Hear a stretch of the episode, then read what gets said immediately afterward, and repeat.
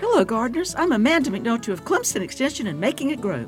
The brown marmorated stink bug is considered one of the worst invasive species that's arrived in our country from Asia.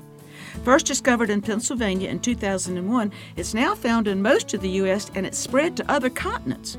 In all cases, it's a major pest of agriculture and difficult to control, requiring increases in pesticide use as it feeds on a wide variety of crops, including fruits and vegetables. One reason this insect has spread so rapidly is its use of man made spaces for overwintering habitat. With the arrival of cold weather, it invades houses, causing great consternation when it releases noxious compounds when disturbed. By also seeking shelter in vehicles and shipping containers, it's on its way to becoming a worldwide pest, resulting in untold cost to growers, consumers, and homeowners.